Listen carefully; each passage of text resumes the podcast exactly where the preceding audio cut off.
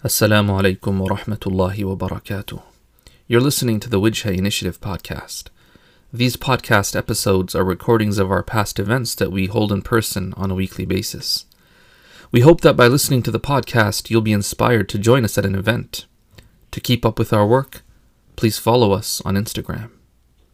رب العالمين والصلاة والسلام على سيدنا محمد وآله وصحبه أجمعين اللهم علمنا ما ينفعنا وانفعنا بما علمتنا وزدنا علما وعملا يا رب العالمين أما بعد So we're reading from Surah Taha which is the 20th chapter and uh, we're reading from verse 123 in the copy that we have and we've handed out it's page 172 uh, by the way if uh, if you would like a copy we have a lot at the back if you just put your hand up then inshallah a volunteer will come around and give you a copy inshallah. So whoever wants a copy to follow along in just put your hand up inshallah. Cool?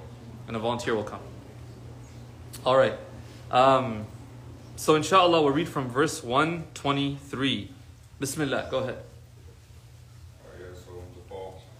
God said, Descend both of you from here together, with Satan as enemies to each other.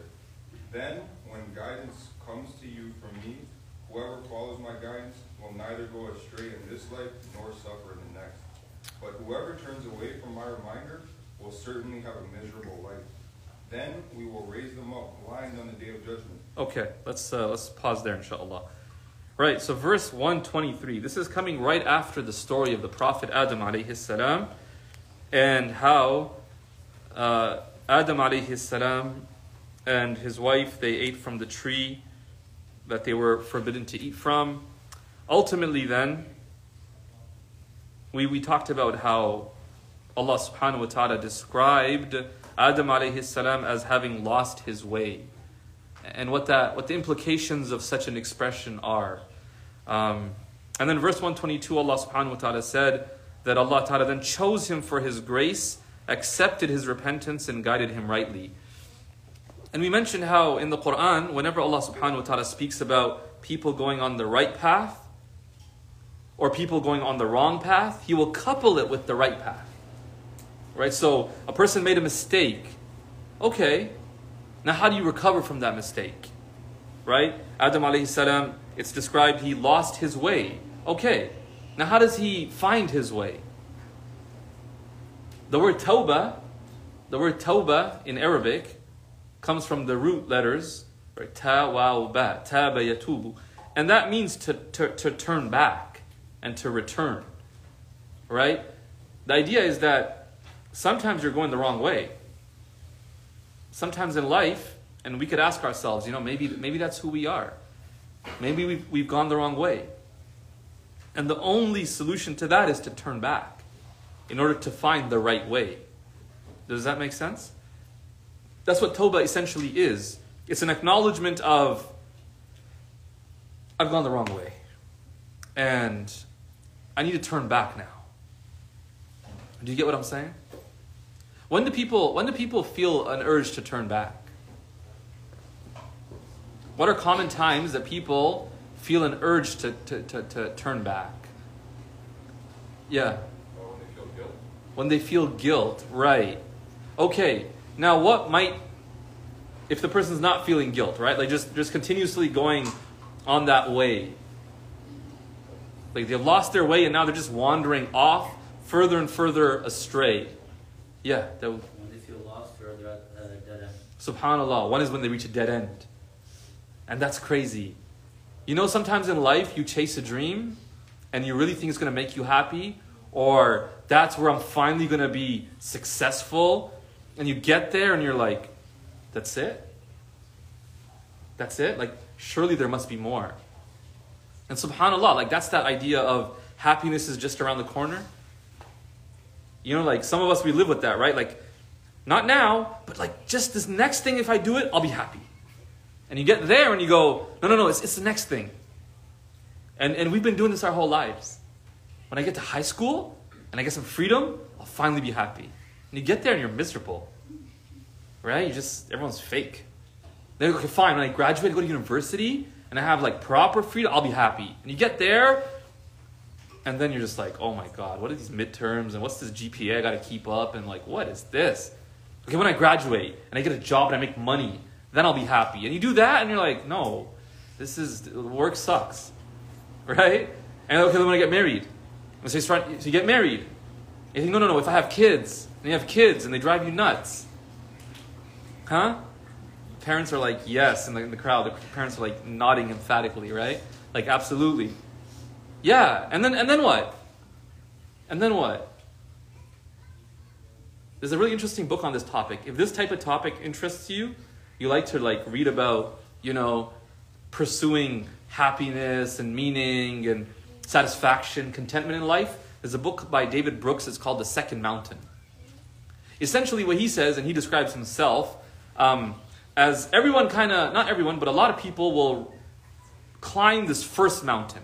Remember, it's called the second mountain. So he says the first mountain usually is the mountain of delusion for everybody, where they think that when I get to the top of this mountain, whatever that is, your career, your marriage, your financial success, you buying a house finally, like whatever it is, he calls that the first mountain.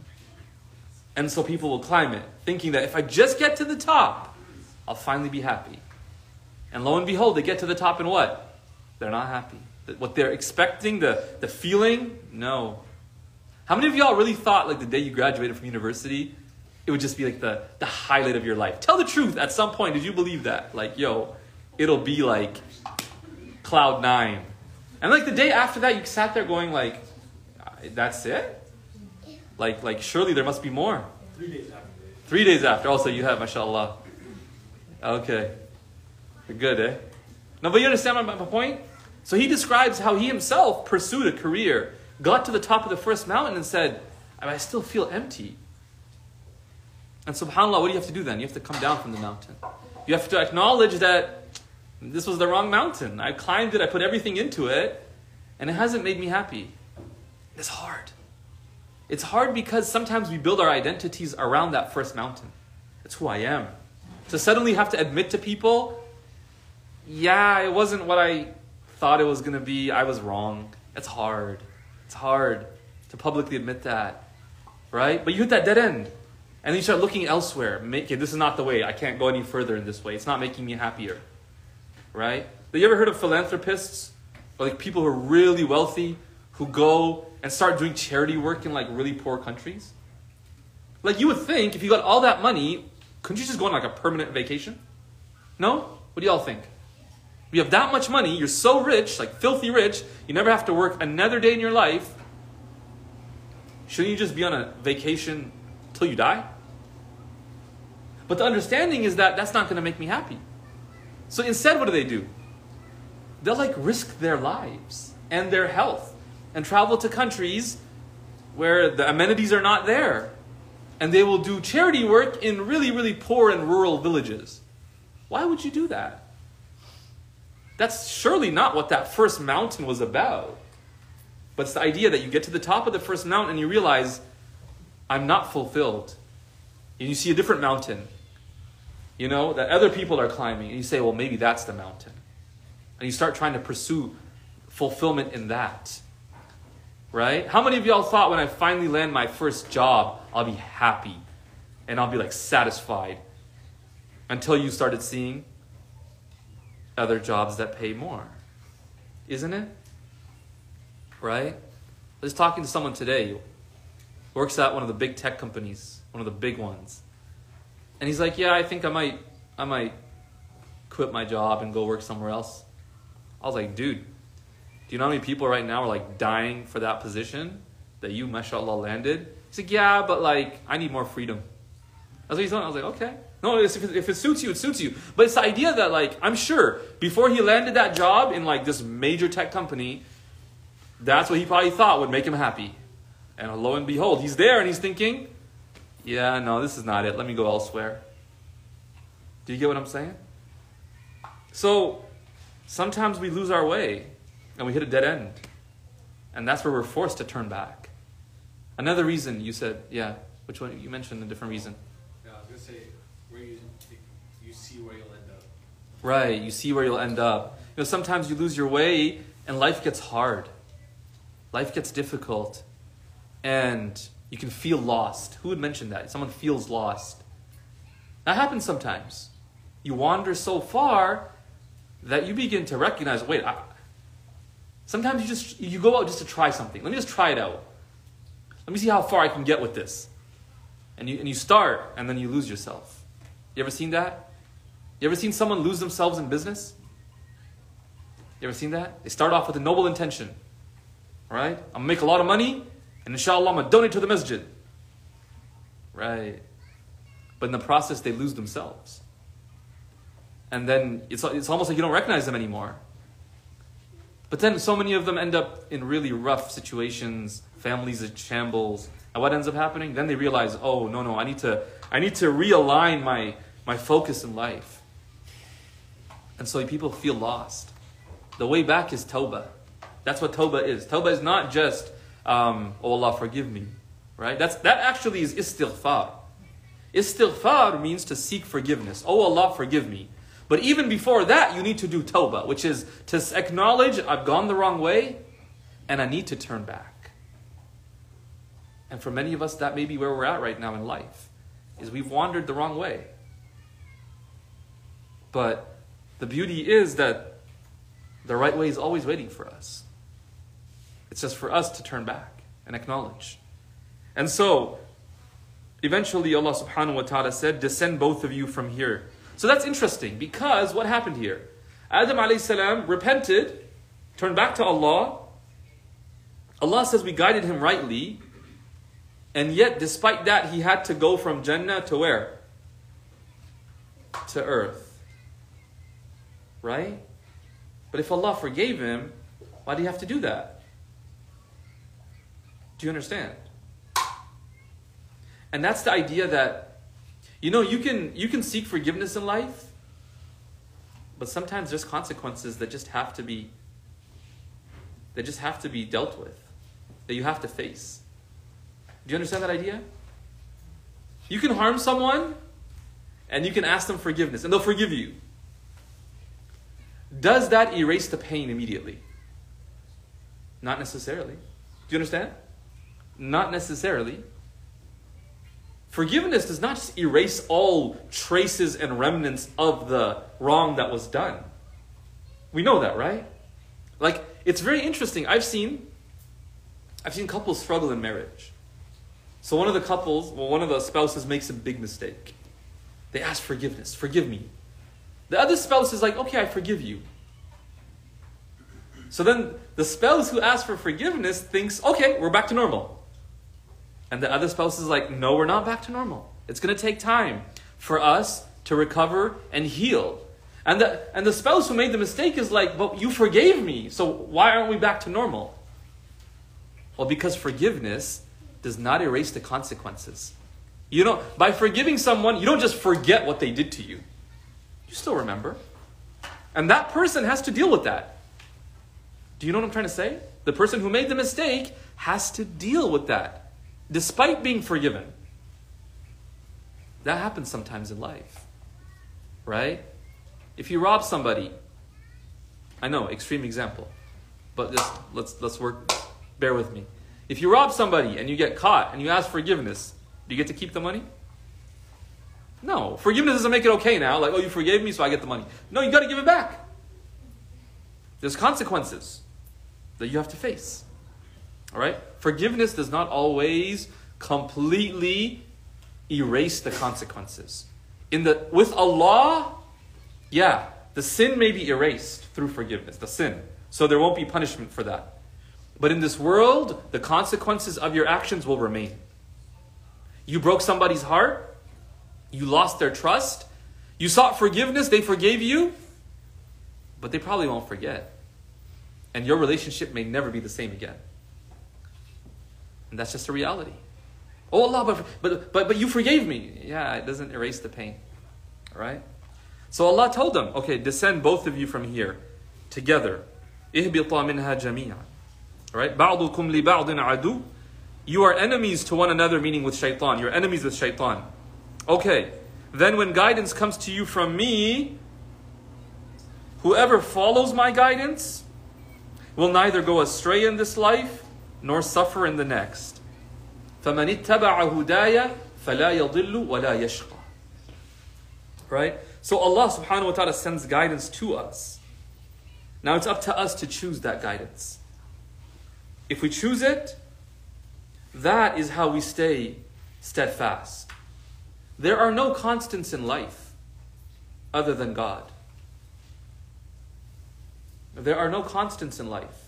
If you base what you do on an individual, what happens when that individual is gone? Do you understand? If you do it to be part of a group, what happens when that group dissolves? What happens when you follow an individual, just one person, some, some, some sheikh or someone, and that sheikh fails you? The only constant in life is God. Human beings are fallible. And so, when Allah sends us guidance and we hold fast, the Quran, how does Allah describe the Quran? In belief in God. In, in Surah 2, in the fourth juz, Allah subhanahu wa ta'ala speaks, or rather, right after uh, Ayatul Kursi. Um, فمن يكفر بالطاغوت ويؤمن بالله فقد استمسك بالعروة الوثقى لا انفصام لها Allah describes believing in God and rejecting other than God as holding on to a firm grip, a firm hold, like a like a like a like a, a knot, a rope that is not going to break. What happens when you know what one scholar was saying that you know the rope of Allah it will never break but human beings will let it go. The guidance from Allah will never fail us, but sometimes we choose not to follow it. Do you understand? Like, that's a decision we make to not follow that guidance. And that's what the next verse talks about. Verse number 24. Bismillah. Go ahead. But whoever turns away from my reminder will certainly have a miserable life. Then we will raise them up blind on the day of judgment. Subhanallah. They will- Um, let's just pause there for a second. Whoever turns away from my reminder will certainly have a miserable life. Why might that be? One way to interpret that, the reminder here is referring to the Quran. وَمَنْ أَعْرَضَ عَنْ ذِكْرِي فَإِنَّ لَهُ مَعِيشَةً ضَنْكَ Whoever turns away from my reminder, meaning the Quran, they'll have a miserable life. Why would that be? One interpretation, probably a lot of you are thinking, is by turning away from Allah's guidance and His reminder, as a punishment, Allah will make your life miserable. How many of y'all, that's what came to mind? Show of hands. How many people kind of, when they heard the verse, that's how they interpreted it? Okay. What's another way we might interpret this? Yeah. I think in the Quran there are universal laws, and turning away from Allah in some way violates these laws, and so obviously there's going to be consequences because you're going anti-nature. Right. If we believe that all the commands of God, if we believe they're actually for our benefit, for our good, for our peace of heart and mind, then when we turn away, we've opted for a suboptimal way of living. And should be no, it should be no surprise then when we find ourselves to, to be miserable. Now, an objection arises here, which is what? Sometimes when you're obeying God, life becomes what? Really challenging. So then what? Like someone says, okay, the one who turns away from Allah's obedience, yeah, they'll have a miserable life. I'm literally trying to follow his obedience, his guidance and his commands, and my life still isn't really great. How do you account for that? See, in the Quran, Allah never says, if you're a believer, you'll never face difficulty. He never says that. You don't find a hadith that says that either. That may be the, the thought that crosses our minds. Oh Allah, I'm obeying you, so why am I being afflicted? I'm a Muslim, why am I going through difficulty? That's founded on this assumption that if I'm Muslim, I shouldn't go through difficulty. But who told you that? Allah never said that in the Quran. What Allah does say is He'll give you the strength to get through it. He'll give you the strength to get through it. Do you understand? There will be meaning and purpose in your struggle. Absolutely. And that'll give you the strength to move forward, to know that it's not all in vain, the struggle that you're going through. Do you understand? And so, to have a miserable life is truly when not only is your life difficult, but that you don't even have the means to bear it. Do you understand? And subhanAllah, you might think that someone in that state, like, they must be terrible. It's incredible how many people have to reach that state for them to finally realize they've lost their way. And I've said this before many times. The amount of people that turn back to God in difficulty far outnumbers the, no- the amount of people who turn back to God in happiness. That's just who we are as human beings, right? That's just who we are. Right? We can get our order right every single time, and the one time we get it, someone gets it wrong, we call them up and we give them heck. Isn't it? We turn into Karens, right? I gotta speak to your manager. How could you get my order wrong? I wanted almond milk, right? No, I'm just kidding. Um, do you get what I'm trying to say? Like, like the one time we get it wrong, boom, we're all upset about it. And so, the life is difficult. Like the amount of people that turn back to God in difficulty far outnumbers those who turn back in happiness. And so there's actually, it's crazy. If the difficulty that brings you back to God is far better for you than the happiness that takes you away from Him. And that has to become our belief. That has to become what we believe, like at our core. That the, the difficulty that will take us back to God. And there's so many like that. Like I've seen people, subhanAllah, they come to me and they are truly like miserable. Life is difficult. They're so distant from God, so they don't even have the means to bear that difficulty. And they're just like, I don't, I don't know what to do at this point. Like, I feel so, I feel like I'm drowning in life. That's a common expression I hear, by the way. Interesting how people will describe the phenomena a very similar way. I feel like I'm drowning. How many people have ever got close to drowning? Yeah, yeah. And did you have to get pulled out by a lifeguard? Yeah. It happened to me too, by the way. Yeah? I was letting you know. Um, yeah, it was it was it was pretty funny, but it happened in Blackburn. I was like 17 years old too. Um, anyways, so you know that feeling of drowning. Like, what does it feel like to drown, or like to be like in that process? What do you guys describe it as? Can anyone recall? Yeah, you can't breathe. Right. And what's interesting is obviously when you're down low, you can't breathe. Because to breathe is to do what? To drown even further because you take in all the water and you go down. You know, you know what I'm saying? You come out and you cough. You know, you come out and you cough like a hundred times, right? But subhanallah, like even let's let's say you're able to come up and take a, a breath. Well, what happens? You can't take more breaths. You just end up going back down, and up and down, up and down. Imagine you, you keep you're able to just keep jumping up from the bottom, but it's still not pleasant. Why?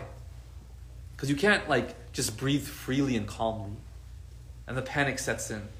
Imagine someone describing their life like that. Like every little happiness I come that I experience, it's immediately followed by like down and, and difficulty. And I think, oh my God, like I thought I thought I was over this. I come up for another breath of air, back down again. And there's no anchor. And there's no lifeguard. And there's no floating device. That's how people describe it. Do you understand? That's a miserable life. It's not just because the waves are coming at you. It's that the waves are coming and you have nothing to keep you afloat.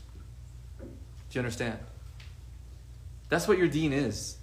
Your deen is not, you know, as one scholar mentioned. In Islam, you know, obedience to Allah does not mean that you're going to be in a ship that never faces waves. But it means you're going to be in a ship that'll never drown. Because you'll always have the means to face the waves. The waves will come, but you'll have the means. Even when everything, around, subhanAllah, imagine all the means of the world fail you. when the means of the world failed the Prophet. He didn't have the manpower. He had 313 people. They were literally the only Muslims on earth in the Battle of Badr. He only had 313. The enemy was three times as large.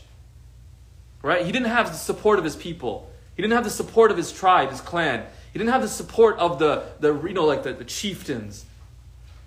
What did he do? Is all hope lost then? What did he do? The, the biography of the Prophet ﷺ describes to us the whole night he spent in prayer to God. Because when all the doors around you are shut, the doors to the heavens are open. And so at night he spent crying to God, Oh Allah, you, you make a way out. He said in the, in the dua, in one of his du'as, he said, Oh Allah, if these people, if they're destroyed, these Muslims, there will not be anybody to worship you tomorrow. And that's crazy because he's not actually telling Allah, oh Allah, life's going to be difficult, we're going to go through a painful death. He's still concerned about his mission. Oh Allah, if these people are destroyed, nobody's going to worship you tomorrow. So help us so that your mission can continue and that guidance can reach people. Do you understand? And that's how life will never reach rock bottom. Because you always have a flotation device when you're connected to God. And so Allah says, Whoever turns away from my reminder will certainly have a miserable life.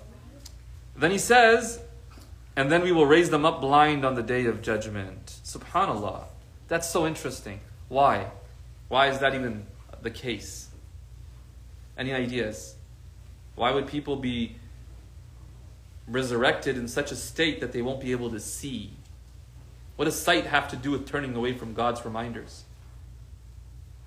Any ideas? Yeah. Isn't that what like, kufr is? Kufr is what? To like willfully ignore.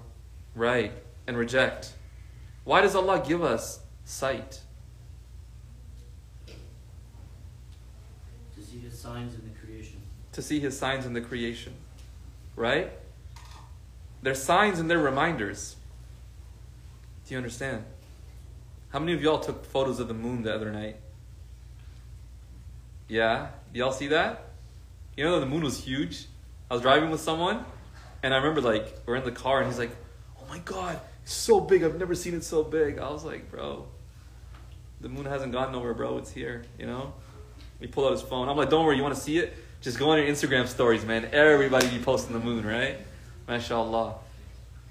And so, um, what's the point of, of, of using your eyes? To be reminded of God. Right? And if you're not going to use them to be reminded of God, then on the day of judgment, it's, it's like Allah is telling us, you might as well have never had them. You never used it for its function. You might as well have never had them. Do you understand? Because that's the whole idea, is to use our faculties and what we have to connect with God and to, to, to, to recognize God. And if we're using it for everything else but not its purpose, then why? Do you understand? So, the next verse, these people will actually object. Yeah, Bismillah, go ahead They will cry, My Lord, why have you raised me up blind although I used to see? Yeah. Uh, oh Allah, why did you لما حشرتني أعمى? Why did you like raise me up blind? وقد كنت بصيرا. Whereas I could see in the dunya. So like something's changed. Why here in the hereafter am I not able to see? And subhanallah, what does Allah tell them? May Allah protect us. It is so, just as our so today you are neglected. Subhanallah. It is so. Like, it is what it is. That's just the way it is. قال كذلك. That's just how it is. And subhanAllah, what does Allah say? أتتك آياتنا. Our signs came to you, فنسيتها. And you neglected them. You forgot them. And so today you're going to be neglected as well. وكذلك اليوم تنسى. Today you're going to be neglected. Subhanallah. Subhanallah. That's a serious matter, guys. To use the blessings of Allah, to use the faculties we have for the, for the purpose that Allah has given them to us. If you're study, how many of y'all study anatomy or biology or some form of How many of y'all? Anybody? Anybody in kinesiology or any medical profession? When you study that, that is, wallahi, that is a daily opportunity to see the signs of Allah. Like you should leave that class with your iman refreshed. You should come back and be like, God is great, man. Like, seriously. Do you know what I'm saying? Like, that's what you should come back with. Those are signs. And if you're not seeing that, subhanAllah. It's like, what more could what more do you need to see? How many of y'all have ever studied the brain? Even like at a very surface level. The amount of like neurons you have. It's incredible. The neurotransmitters. Like, we're talking what? Billions? If I recall correctly. Like it's in the billions or trillions you have in your head. And it's happening every day, it's functioning. Subhanallah, like that's incredible. What have you done for it? What do you do? Do you even think about it? Do you think about the means of thinking? You don't even do. We don't do that. It just happens. We take it for granted. And that, that doesn't point to some type of supreme being that has designed the world. If that doesn't do it, what's going to do it for you? You know, as a parent, you know, childbirth, subhanAllah. You just walk away going, ah, Allahu Akbar, like, God is great. Like, how do you see life in front of you? You see a being comes to life into this world. SubhanAllah. It's incredible. So, someone who, you see, in this world, the person said, What? In this world, I wasn't blind, O Allah. So, why are you, why you make me blind on the day of judgment? So, if the person wasn't blind, why didn't they see it? Why didn't they see the signs? Because there's something called perspective. Do you know what perspective is? The word perspective, it comes from the same Latin roots, like you know, spectacle, right? Um, perspective means not to see, but to see through. Which means what? In life, you're going to see things. Can you see through them to their deeper significance? You understand that? The idea is that you see a, a moon, right? That's so beautiful. In Arabic, the word for that is qamar, right? So, of course, it's beautiful. And so you see the moon. And what? Everybody sees the moon, but some will see God. Some will recognize God through that. That's not what you saw. You saw the moon. But you recognize that through the moon that there's a creator that, that created the moon. And that's the being that your focus goes to. Do you understand? That's the idea of a sign. A sign is not the objective. A sign leads you to what your really your goal is. And so people can close their eyes. People can choose to not see. Isn't it? You could have vision and be what? I don't want to see. You can choose to not see. You can choose to turn away. You can choose to ignore. You can choose to look at a very shallow level and not think carefully about it. Do you understand what I'm trying to say there? You can choose to not try to see through to the deeper significance. You could choose to do that. Allah says in the dunya, that's what you did. You, you didn't use your vision to really appreciate. And so on the, in the akhirah, there's no need for you to have vision either. Let's read the last verse and we'll end with that, inshallah. Verse 127. This is how we reward whoever transgresses and does not believe in the revelations of their Lord. And the punishment of the hereafter is far more severe and more lasting. Right, وَكَذَلِكَ نَجْزِي And this is how we reward and pay back whoever transgresses and does not believe in the revelations of their Lord. And the punishment of the hereafter is far more severe and more everlasting. Subhanallah, that's something to think about. In this world, you know when you find yourself in a tough spot? Right? What's the worst that could happen? Let's say you're stranded in a country. God forbid, la samahallah. Right? Let's say you end up in a country, you missed a flight or something, or the flights are all canceled. What are you going to do? What we all do? Anybody? Anyone? No one has no idea. Yeah. I guess look around, see if someone can help you. Sure, okay. And what are you gonna do though? Like you're stuck Ask- there. Ask, ask. Okay, you can ask. You said ask Allah. You said. Yeah. Okay, yeah. Book. You could try to book another flight, right? People pull up their phone. Let me try and book another one. All flights are canceled. What are you gonna do? You're gonna find a hotel, right? You're gonna try to find a hotel. You're gonna try to reach out to that aunt that you were supposed to visit but you never visited, and let them let them know. Last resort, I'm in town. Uh, I didn't tell you, but now here I am. Right? You'll sleep on the couch somewhere, right? You'll you'll eat, you know, whatever food that you can find. Yeah, Panic. you panic, that's true, right? But but you'll find a way. Most people will find a way. Right? Because the suffering in this world comes to an end at some point. What's the worst that could happen? What's the worst that could happen, guys? You could die. No, but no, and, and I know that sounds like, okay, that's pretty bad. No, what I'm saying is, but your suffering comes to an end. And I say that to contrast it with the hereafter. Allah is saying, you, you think it's really bad to suffer in this world? That suffering will come to an end. Even if it's by death. That's not a pleasant thought, I know. Like, Sheikh, we didn't come for that, you know, like, right? But it's a reality, right? But in the hereafter, Allah is saying, there's no end to it. Like, if you mess up there, that's permanent. That's permanent. There's no like, we'll figure a way out. We'll call a friend. There'll be a homie. No, no, no. There's no homies on that day. Everyone's worried about themselves. And so the Quran says the punishment of the hereafter, like in this world, you're going to have a miserable life, and that's pretty bad. But that miserable life will come to an end, guaranteed. Either in this world or when you die. But in the hereafter, it's far worse, number one, and it's everlasting.